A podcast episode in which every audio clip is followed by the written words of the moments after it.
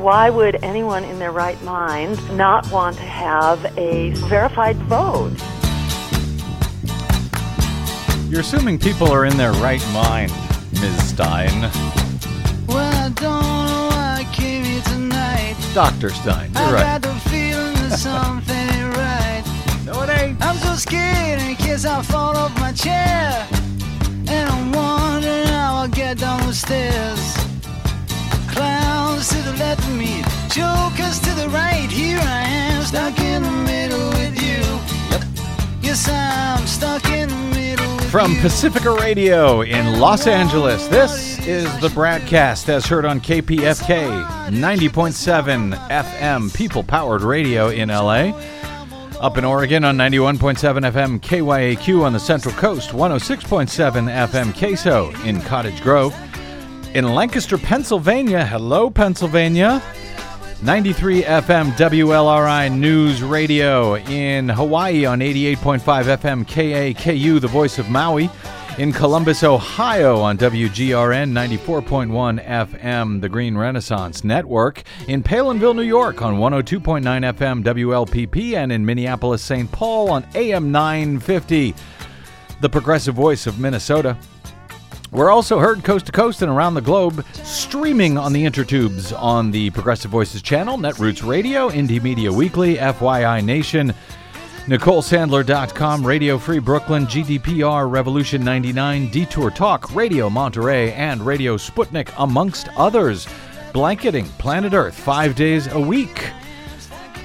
I'm Brad Friedman, your friendly investigative blogger, journalist, troublemaker, muckraker, all-around swell fellow, says me, from BradBlog.com. Thank you very much for joining us today. We always promise you an action-packed, thrilling adventure. This is going to be one of them again, I'm sorry to say. I hope you all found at least some peace over the Thanksgiving weekend.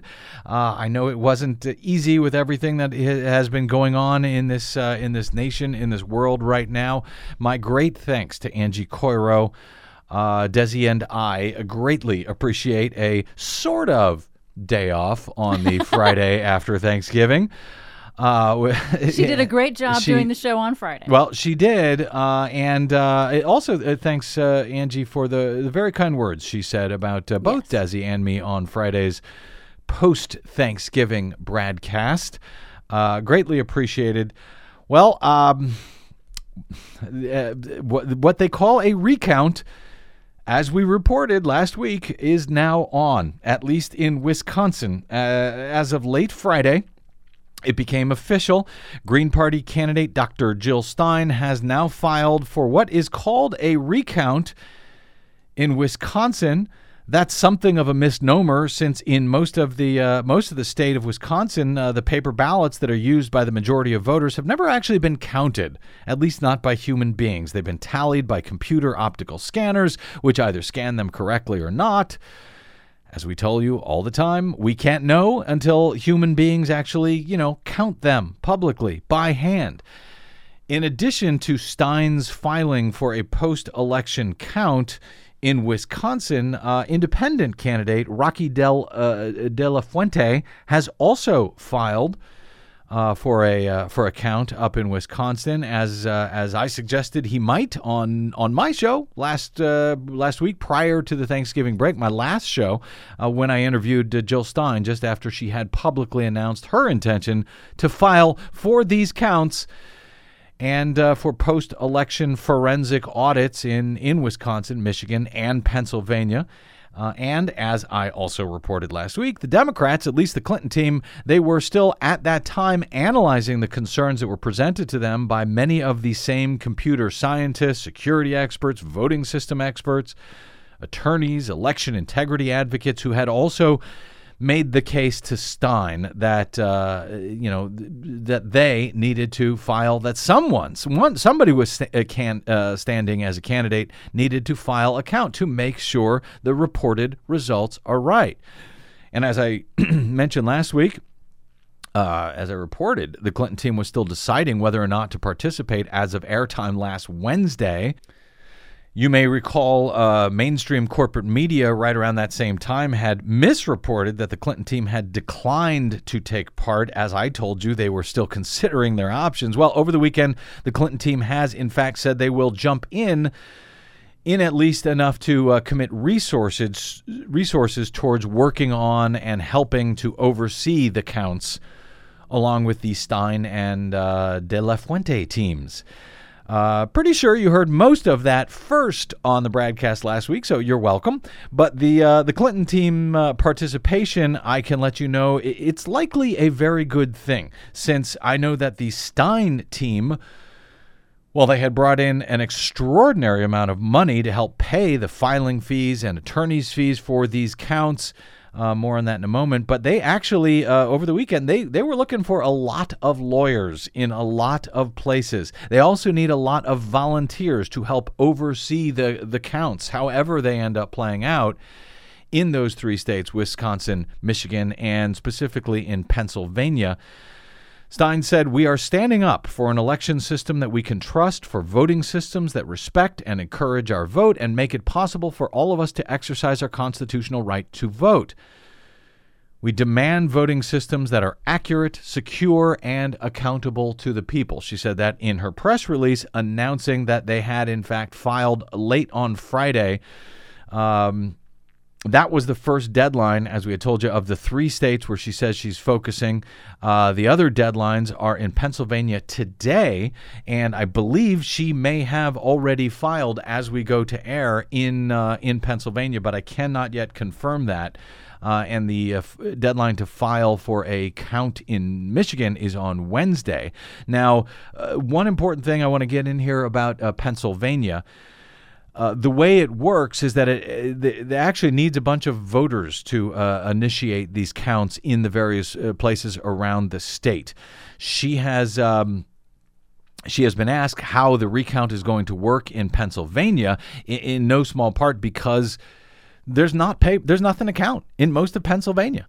At least as far as ballots go. They use 100% unverifiable touchscreens across much of the state, those same touchscreens that I've been warning you about for so long, and specifically warning you about in Pennsylvania when it looked like the election could well come down to Pennsylvania. Well, it still could. In any event, she says, Jill Stein says on their recount frequently asked questions page at Jill2016.com, she says, "We are supporting a voter-initiated recount in Pennsylvania in election districts where at least three voters in each precinct file affidavits with their county board of elections within the specified time frame. Interested voters can fill out the volunteer form that is available at Jill26.com/recountPA. So this is specifically for people in Pennsylvania, voters in Pennsylvania, within the sound of my voice. Don't know what the specific deadline is. It may be Monday, but go to jill2016.com/recountPA and or go to votepa.us. That's a great election integrity group. You can also find them on Facebook at VotePA. They are also looking for voters to participate. The way this crazy system in Pennsylvania has to work to fight, to do any sort of, I don't even know what to call it, a post-election forensic study of these voting machines. They don't even have those terrible voter verifiable paper audit trails on the touchscreen systems that are used across much of Pennsylvania. So that's going to be a mess. So as you put it, Pennsylvania so hates their voters that they require them to go through major hoops in order to get a forensic audit or a recount, with three voters from every precinct having to sign on. This is not like other states. No, it's not. And if they're going to do a machine count, they got nothing to count except to press the button again. And they so hate their voters so much, they continue to use these systems, which for years now, over a decade, election integrity advocates, including myself, have been warning against exactly such a moment in time as this. Now, moving out of Pennsylvania back to Wisconsin for a moment, the currently certified results out of the state show about a 22,000 vote margin for Donald Trump, but that's out of some 3 million votes cast. That has come down about 5,000 votes. That margin has come down about 5,000 votes during the course of the canvassing over the past several days, past week or so, as they checked the numbers, as they removed votes that shouldn't have been there at all in a number of municipalities, as they added in provisional and absentee balloting and so forth. So those numbers, by the way, are still changing, even though it's already been officially certified by the Wisconsin election officials. I think we're going to see additional changes. For example, in Oneida County, I think it's pronounced Oneida County. Oneida. Is it Oneida? I think it's Oneida. You say Oneida, I say Oneida or something. We won't call the whole thing off, but they had that county incorrectly certified the number of Trump votes, apparently, from one town, the town of Hazelhurst, as just 44 votes when it was actually 484 votes. Why that error occurred, how that got past the canvassing and the certification statement by the county and the state is unclear, but I'm told by an election integrity champion in Wisconsin that Trump's statewide total is likely to go up by about 440 votes based on that number. In the meantime, the state of Wisconsin, the Wisconsin Election Commission, has officially announced, of course, that they received the petition for this count. They announced this late on Friday. And they noted something that is clearly going to be a problem in Wisconsin. So I've been, complaining, telling you, warning you about the paper ballots, that they're counted by computers, either correctly or incorrectly. We don't know until they're hand counted. Well, they have recently changed the law in Wisconsin from what it was the last time they did a statewide hand count of an election race. They've never counted a presidential, never done a statewide presidential count, hand count in Wisconsin. But back in 2011, there was a disputed, for good reason, a still disputed Supreme Court, statewide Supreme Court election that ended up resulting in a month-long hand count. Well, the law has changed since that 2011 statewide count. As the Wisconsin Election Commission now notes, a recent legislative change now provides the option to the county canvas board to determine whether to conduct the recount via a hand count or electronic voting equipment, unless a court orders a recount to be conducted by another method. The board of canvassers in each county may determine, however they want, to determine whether it will be a hand count or if they'll hand count certain wards, certain election districts, or if they'll just run all of the same paper ballots back through the same optical scanners all over again,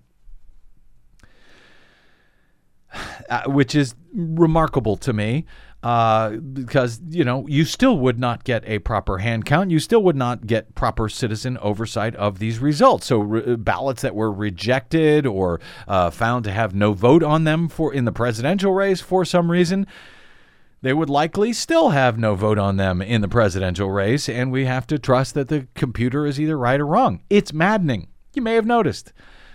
The Stein campaign has told the Wisconsin Election Commission that they prefer a hand count instead of optical scanners. And in some counties, by the way, they won't have a choice in that they do use 100% unverifiable touchscreens in a number of areas still in Wisconsin, unfortunately. My understanding is just as we went to air, the Stein campaign has actually filed suit. They've sued the state of Wisconsin to force a hand count, recount mandate. And so, they want it all over the state. They don't want it left up to the county officials to decide, and then they'll be back in court again suing there. In any event, the fight continues for a hand count in Wisconsin. Now, under federal law, there is, as the Wisconsin Election Commission reports, a safe harbor provision in federal law, which requires that any election dispute involving a presidential election must be settled within 35 days of Election Day. That means Now that they have finally filed for these counts, they have until only December 13 to get all of this sorted out. So there is, as Wisconsin says, an incredibly tight window to complete the audit, most likely less than 2 weeks from the date that the recount was ordered. The recount will begin in some fashion or another on Thursday, December 1. It's got to be completed by December 13th. So it took about a month. Back in 2011, remember that Supreme Court statewide hand count I mentioned? It took about a month for that to be completed back in 2011. Now they've got just 2 weeks to do twice as many ballots. And you wonder why I complain all the time about our election system in this country. Also, late on Friday, the state of Michigan announced that Trump's margin over Hillary Clinton had fallen by about 3,000 votes during the canvassing. It went from some 13,000 votes since Election Day to about 10,000 votes instead. That's out of almost 5 million votes tabulated. So the margin in Michigan is even smaller. Whether the results will change, whether these states will flip, nobody can know. It's unlikely that you'll see huge shifts in the numbers unless, you know, something very disturbing is found. It can happen. It has happened. These are a lot of numbers that will have to shift. And, you know, we'll have to see if we can have any confidence in whatever numbers they come up with in the recount based on how this hand count recount is actually done. Now, as noted also, a huge amount of money was raised by the Stein camp since she announced last Wednesday. At last I checked, she had raised about $6.3 million of what is now a $7 million goal at the Jill2016 website. And there was talk over the weekend because the initial goal, we had her on the air on Wednesday, and she said initially we're going to file for this count in Wisconsin and then in Pennsylvania and then in Michigan, presuming we can get the numbers, the money that would be needed to file for those counts. And so the initial goal was about $2.5 million. Then they reached that very quickly, almost an hour or so after we went off air on Wednesday. But they raised the goal at that point to $4 or $4.5 million. I can't recall. And people started screaming, "Oh, it's a scam. She's moving the goalposts." Well, I can report that no goalposts were moved. This was always a matter of raising the money for one state, essentially one state at a time. And I can report that the goalposts weren't moved because Stein told me on Monday, before any of this went public, back on Monday of last week, as well as attorneys who are involved in pushing both her and Clinton to do this filing, I was told that there would be about $2 million per state, about $1 million filing fees in each state, about $1 million in attorneys' fees for each state. So it would be at least $6 million that was needed because the question was, could they raise that money in time? So I can confirm that goal of at least $6 million was known. Stein had mentioned it herself on Monday. She may have even mentioned it on the show on Wednesday. Of course, a lot of people started screaming, "Oh, it's a scam! It's a scam!" Even some, some Democrats, some very good election attorneys were out there yelling, "Oh, this is a scam!" And of course, Donald Trump, as he does, picked up on that careless, irresponsible talk by some in the media. That bad reporting that they were moving the goalposts. Donald Trump picked up on that. And of course, he calls this call for a count in three states a scam. He said this recount is just a way for Jill Stein, who received less than 1% of the vote overall and wasn't even on the ballot in many states, to fill her coffers with money. All three states were won by large numbers of voters, especially Pennsylvania, which was won by more than 70,000 votes, says Trump. This is a scam by the Green Party for an election that has already been conceded, and the results of this election should be respected instead of being challenged and abused, which is exactly what Jill Stein is doing, says Donald Trump's statement. Now, You're right. It has been conceded by Hillary Clinton. A concession has absolutely zero legal meaning. It means absolutely nothing. Furthermore, the Green Party is not even endorsing this count. The Stein campaign specifically is doing this on her own. Jill Stein, not even her, I don't even think her vice president is one of the plaintiffs in these cases. This is Jill Stein doing it. So it's not the Green Party. It's Jill Stein. And also, while Trump, belittles the fact that Stein received less than 1% of the vote, as if that's hardly any votes at all, well, if that's a tiny number, he should be careful, because his margins over Hillary Clinton in Wisconsin and Michigan are about half of that, about 0.5% in Wisconsin and in Michigan. So he may want to be careful about how many, how small voting margins he wants to cite in his statement, in his late night tweets. Now, the Clinton campaign, as I noted, they say they will be supporting this count. Their election attorney, Mark Elias, said in a blog post over the weekend, because we had not uncovered any actionable evidence of hacking or outside attempts to alter the voting technology, we had not planned to exercise this option ourselves. He said, but now that a recount has been initiated in Wisconsin, we intend to participate in order to ensure that the process proceeds in a manner that is fair to all sides. Elias said Clinton would take the same approach in both Pennsylvania and Michigan as they are doing in Wisconsin if Stein follows through with the recount requests in those states. Okay, so that's sort of where we are, sort of catches you up on much or most of what you missed in this recount, hand count, post-election forensic audit drama that has been taking place. I know. Donald Trump has falsely claimed that he won the popular vote because there was 3 million fraudulent vote casts by non-citizens or dead people or who something. Who knows what he's referring to, because there's no evidence of it, of course, anywhere. I will try to get to that. I need to take a break here because I got to get to my guest who is standing by.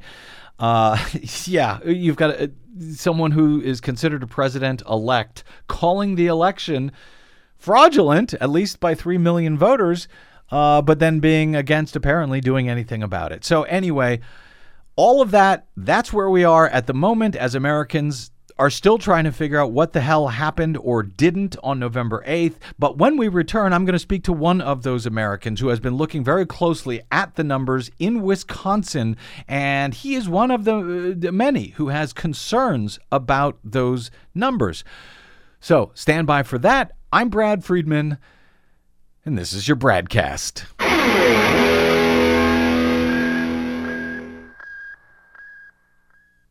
Hey, this is Brad. Given the outcome of the 2016 election, we really need your support now more than ever.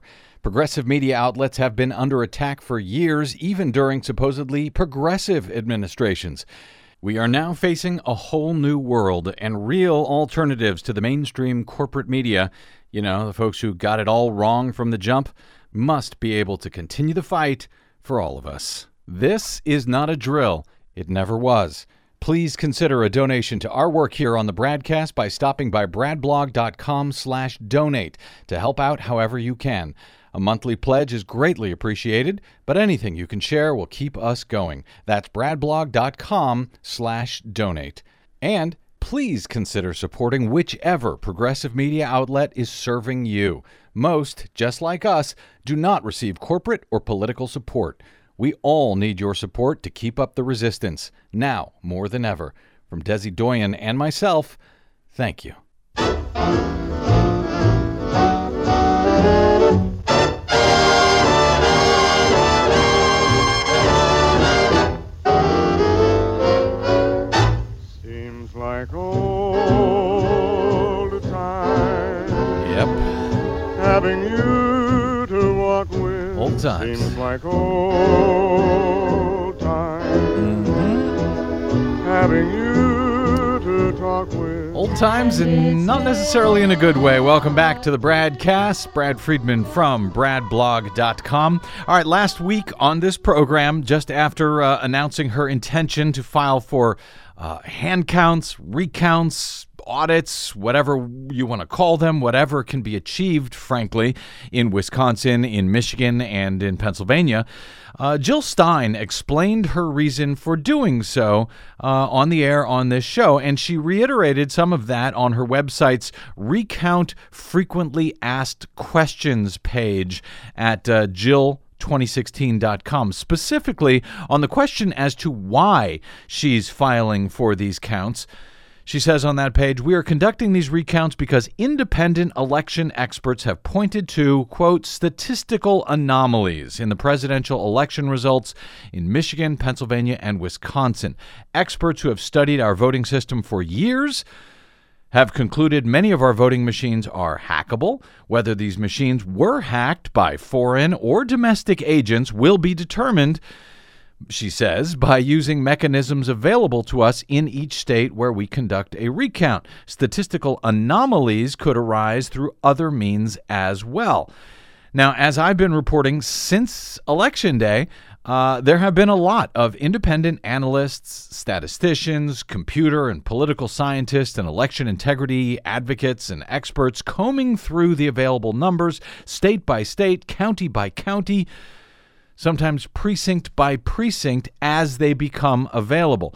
Public oversight of elections and results tabulation is the only way that voters can ever have confidence in election results. And that, of course, is the problem that I've been warning you about and, frankly, driving many of you crazy about for so many years here on the BradCast and at BradBlog.com. When votes, even paper ballot votes, when they are tabulated inside a computer, tabulators which are sometimes in error or easily manipulated, particularly by insiders, when that happens, that computer tabulation happens, it's impossible.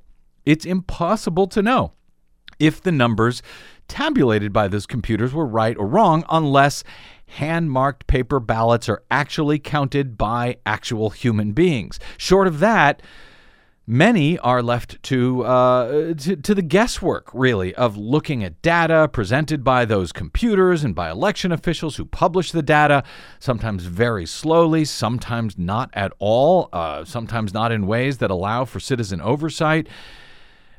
This guesswork has to be done in order to figure out if there are anomalies present and if the numbers are right or wrong, etc. That's kind of crazy. Now, we've already seen a number of fairly large adjustments to the numbers since Election Day, including thousands of extra votes that were initially recorded for Donald Trump in several Wisconsin municipalities. The margin of Trump's reported lead in Michigan was reduced recently, as mentioned, by some 3,000 votes over the weekend, and errors and anomalies continue to be uncovered by analysts trying to figure out what actually happened or what didn't happen in the November 8th, 2016 presidential election, not to mention all the other elections, by the way, that happened that same day in all 50 states.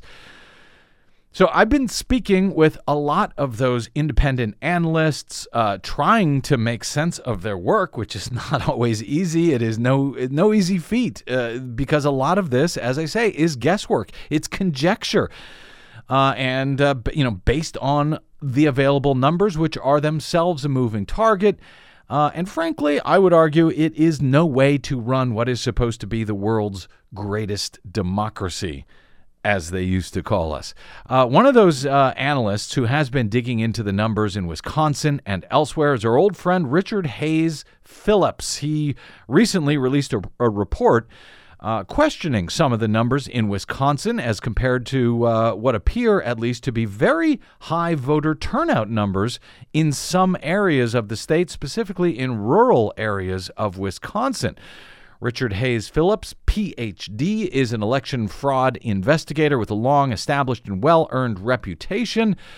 After the 2004 presidential election in Ohio, he spearheaded the effort to gather actual forensic evidence from that election in Ohio in 2004, where we also had at least a bit of a post-election recount, hand count in that state.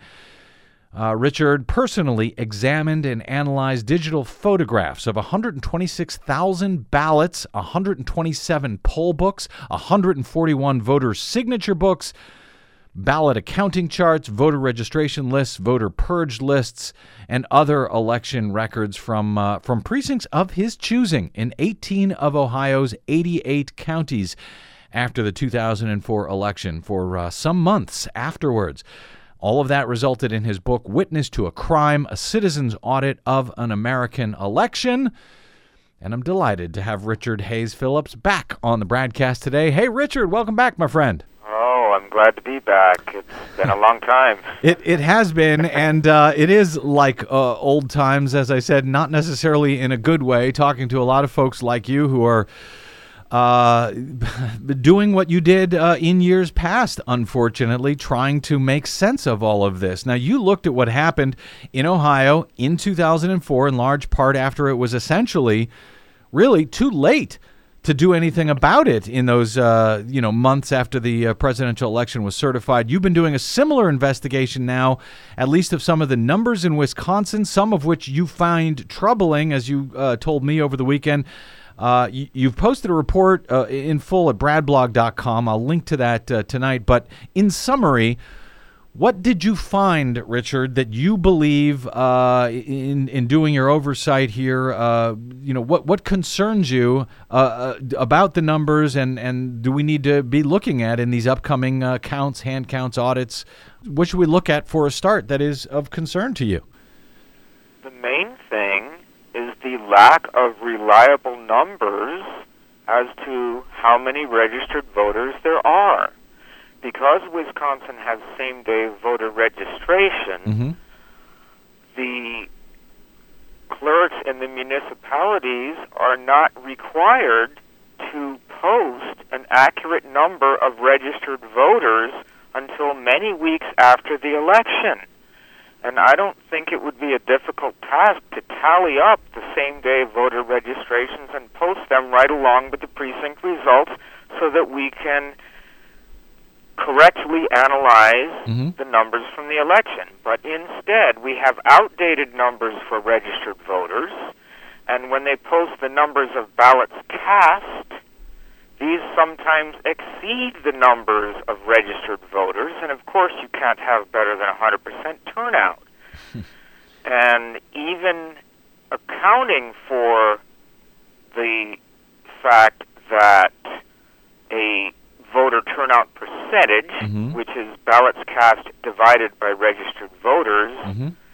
might exceed 100% just because the number of registered voters is outdated, two counties had to retract their numbers after mm-hmm. myself and another investigator pointed out that they had voter turnout well over 100% in some of these towns. And not just voter turnout, their numbers were showing the total numbers of votes cast in the presidential race were actually larger than the number of total votes cast, period. And they had to actually remove some, due to your work and catching these numbers, they had to remove thousands of Trump votes in at least, I think it was Outagamie County. Correct. And you cite, because you talk about the voter registration, and I know folks like you who, it was one of the first things you look at to see if there's extraordinarily high voter turnout or low voter turnout to give an indication of whether the computer's got it right. You find 193 towns with turnout of 90% or better, 25 towns with turnout of 95% or better, and 7 towns with turnout of 100% or better. So those should be red flags because that's incredibly high turn. Setting aside the 100% or better, even 90, 95% is really high voter turnout, is it not? That is correct. When we investigated the election in Ohio, I remember only 2 precincts with a reported turnout above 90%, and they both turned out to be fraudulent. Now, the situation is different in Wisconsin because the number for registered voters is a moving target. Mm-hmm. And so the numbers I am presenting will give a little bit higher percentage turnout than the reality. But in Ohio, we saw only a handful of counties with better than 80% turnout countywide, and those turned out to be fraudulent. In Wisconsin, all but a handful of counties, I think 3 of them, have turnout better than 80% countywide, and 1/4 of the counties have turnout better than 85% countywide.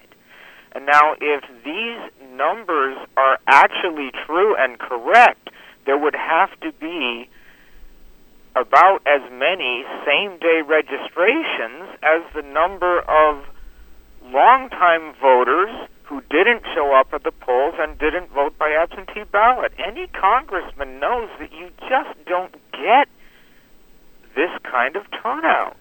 And I think it is unacceptable that we have to wait for many weeks to get reliable data, reliable numbers, as to how many registered voters there are.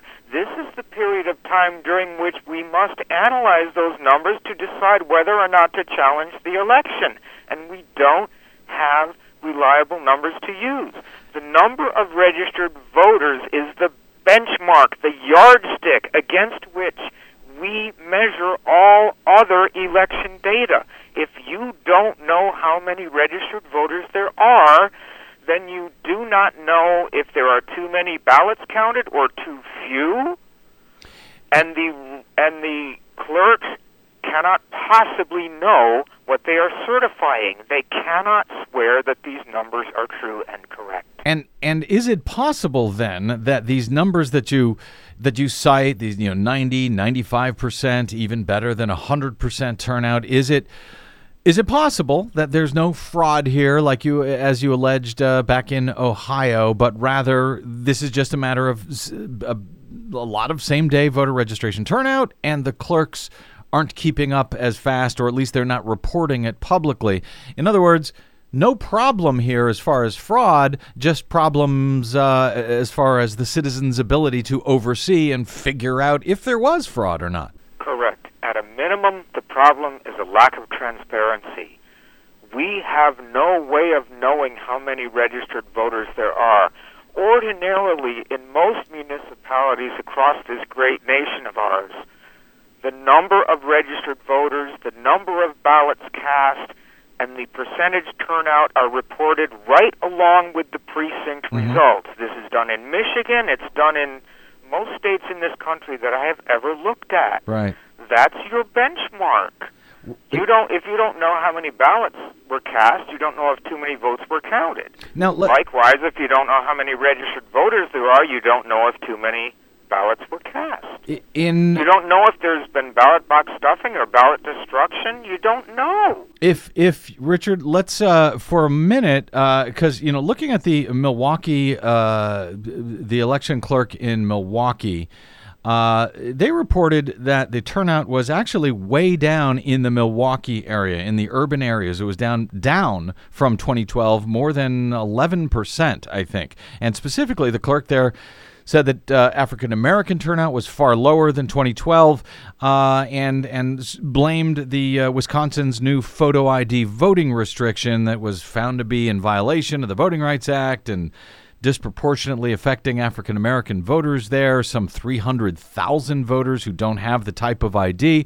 But a federal appellate court, despite the lower court finding, the federal appellate court allowed this to be done anyway. Now, if the questions are about same-day voter registration in Wisconsin, and you've got these huge numbers, these huge turnout numbers in the rural areas, but in the urban areas we actually see it going down. Well, does that sync with what you saw as you were looking at these numbers? Is there higher rates in the rural counties versus the urban areas and so forth that you can confirm? Well, it actually does. The Milwaukee County had one of the lowest percentage turnouts in the state of Wisconsin. There was one rural county that was a bit of an outlier and had a lower percentage, and the Indian Reservation had a lower percentage. But all the other counties had a higher percentage turnout than Milwaukee. In fact, almost all the counties had a higher percentage turnout than Dane County, where Madison is located. So I do know, I remember hearing news reports about the Clinton campaign being distressed at the low turnout in the black neighborhoods in Florida and North Carolina, mm-hmm. where early voting is permitted, and they were sending buses to some of these churches to try to bring their supporters to the early voting places, lock, stock, and barrel. So there is truth to the narrative that turnout was down in the African-American neighborhoods, which does make sense. You would think that there would be more enthusiasm there for Barack Obama than for Hillary Clinton. So coupled with a very high turnout in the rural counties across America, this is the narrative that explains the victory of Donald Trump. We just want to be able to verify those numbers, and I find it distressing that we cannot do so, that we are supposed to wait until after the Electoral College meets before we can actually get reliable numbers on registered voters in Wisconsin. How hard can it be for the clerks to count up the number of same-day registrations in their precinct and report them right along with the precinct results? Now, Mark Elias, Richard Hayes Phillips, Mark Elias, the election attorney for the Clinton campaign, who I had reported last week that they had been considering calling for a count themselves right up until the moment, at least, that Stein announced her intention to file on this program last Wednesday. Elias said in a blog post over the weekend that the campaign had, quote, lawyers and data scientists and analysts combing over the results to spot anomalies, and also, quote, monitored and staffed the post-election canvasses where voting machine tapes are compared to poll books, provisional ballots are resolved, and all of the math is double-checked from election night. He confirmed that they had also, the campaign had also met with the outside experts, and that they, quote, attempted to systematically catalog and investigate every theory that has been presented to us within our ability to do so. And yet they said they found no evidence of at least outside interference or other anomalous results that particularly concern them in any event. If they weren't allowed to look, or at least if they weren't able to look at these voter registration numbers you were looking at, and if they didn't notice these errors, these, you know, thousands of extra votes that had initially been tallied, do you have confidence in their comments, in the Clinton campaign attorney's comments, that we've looked at this and we don't find any troubling anomalies? Well, they're probably telling the truth. You don't find these things if you don't know what to look for. I've been studying elections since 1960 when I was a little boy. I've been doing this a really long time, and I'm really quick at this. And I don't know how much experience these people have that are speaking for the Clinton campaign. Well, Elias, in theory, at least as an attorney, when it comes to election law, has a lot of experience. My concern is they don't know what to look for as far as, you know, numbers and, you know, anomalies in the results. And I would argue, as I suspect you will, that we shouldn't be left to have to guess, that we shouldn't have to even look for anomalies. We should count the goddamn ballots publicly, and then we'll know who won what and where. Do you have concerns? I got just a few minutes here, Richard. Do you have concerns in other states as well as Michigan? I know you're looking at some of the others that are also being petitioned for hand counts by Jill Stein. Yes. Well, my principal concern with Michigan right now are the numbers of ballots that have shown no vote for president. We saw this in the urban areas in Ohio, 2004. I have before me a chart that, again, I had to cobble this together by going to every county website and gathering the data myself. I have a table here with the number of ballots cast and the total number of votes counted for president. Mm-hmm. And in Wayne County, where Detroit is located, and two neighboring counties, we are looking at 32,000. 60,000 ballots that showed no vote for president. Another 6,700 in Kent County, where Grand Rapids is located, and another 2,000 ballots in Kalamazoo. The margin in Wisconsin, in Michigan rather, right now is only 10,704 votes. Mm-hmm. There are potentially enough ballots with no vote counted for president to account for that difference. Now, some people don't make a choice for president. In my experience, there's typically 0.5% or 1% of the ballots where the voters don't make a choice. Not a major party, mm-hmm. not a minor party, not a write-in. But in Wayne County, outside of Detroit, you've got 18,000 ballots that showed no vote for president. That's 3.26% of the ballots cast. That's almost twice the margin between the candidates. I'm not a shill for Hillary Clinton. I didn't even vote for her. But I want everyone's vote to count. And if that's the purpose of a recount, then we should be looking very carefully at these ballots to see if voter intent was clear. And if so, we need to question why the optical scanners didn't pick it up.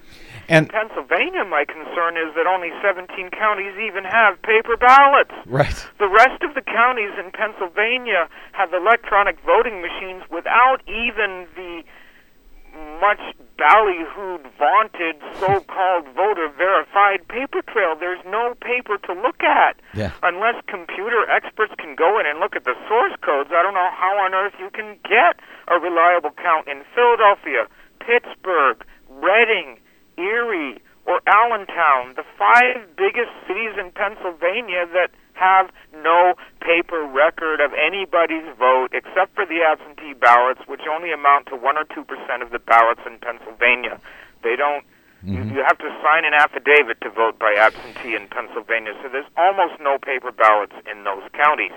We can't verify the election in Pennsylvania, and my God, if Wisconsin and Michigan, which are very close, were to actually flip and fall to Hillary Clinton's column, we will face a constitutional crisis because this whole election will come down to Pennsylvania and the vote cannot be verified. I want America to know this. Richard, I'll tell you, I can hear how distressed you are in your voice. This is... I want the winner to win and the loser to lose.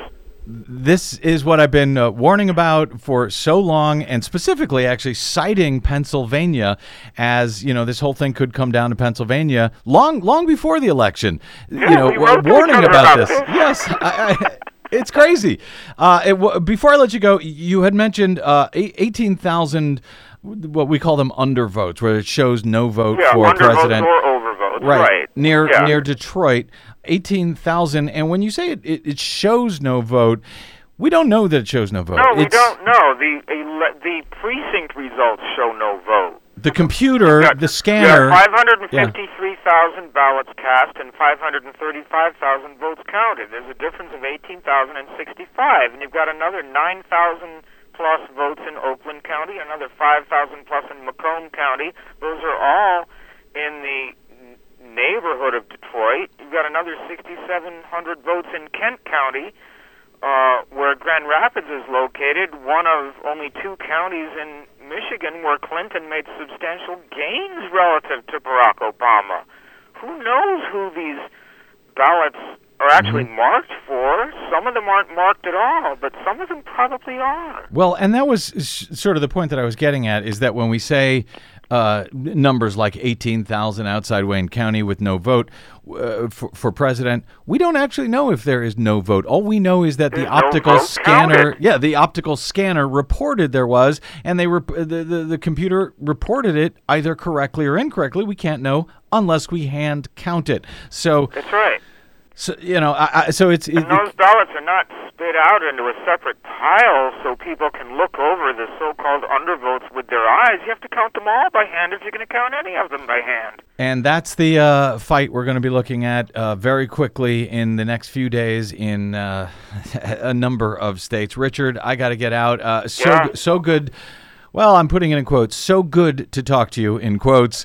It would be nice if we weren't talking about this at all, but we have to. Again, still. Okay. I will post a link to your initial Wisconsin report when I publish today's show at bradblog.com, and where folks can also write to you to get a copy of your book out of Ohio, 2004, Witness to a Crime, A Citizen's Audit of an American Election. Thank you, Richard. We'll be talking again in the near future, I suspect.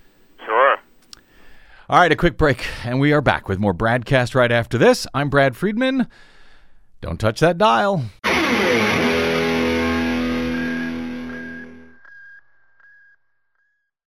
Hi, this is Desi Doyen from the Green News Report and the BradCast, both brought to you without corporate or political influence. Why? Because we rely on you to help keep us completely independent. Please drop by bradblog.com/donate today and help us stay on your public airwaves. That's bradblog.com/donate. You'll thank yourself later. I'll thank you now.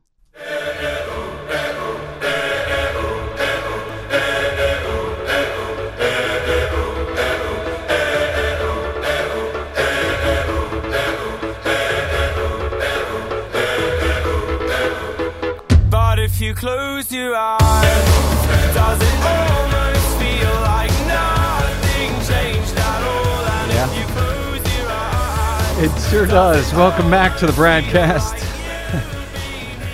I have been here before. Welcome back to the BradCast. Brad Friedman from BradBlog.com.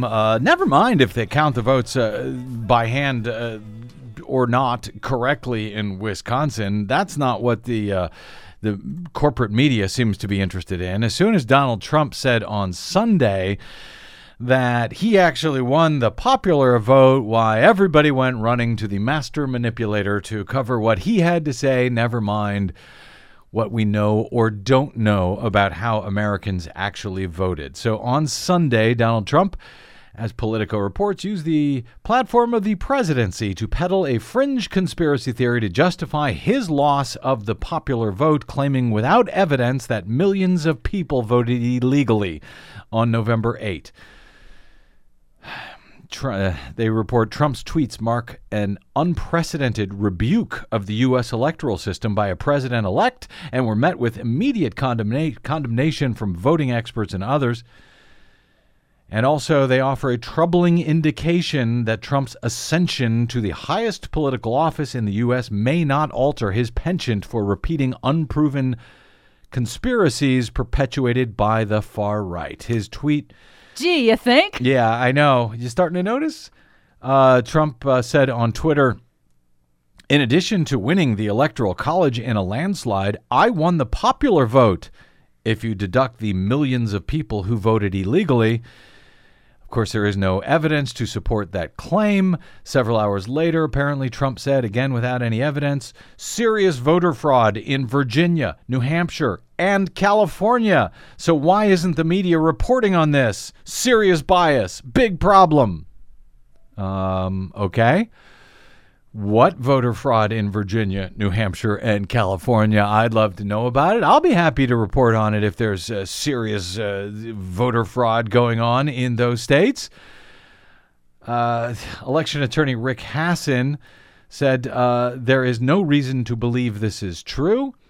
He said the level of fraud in the U.S. in U.S. elections is quite low. He's talking about voter fraud here. The problem of non-citizen voting is quite small, like we're talking claims in the dozens. We're not talking voting in the millions or the thousands or even the hundreds.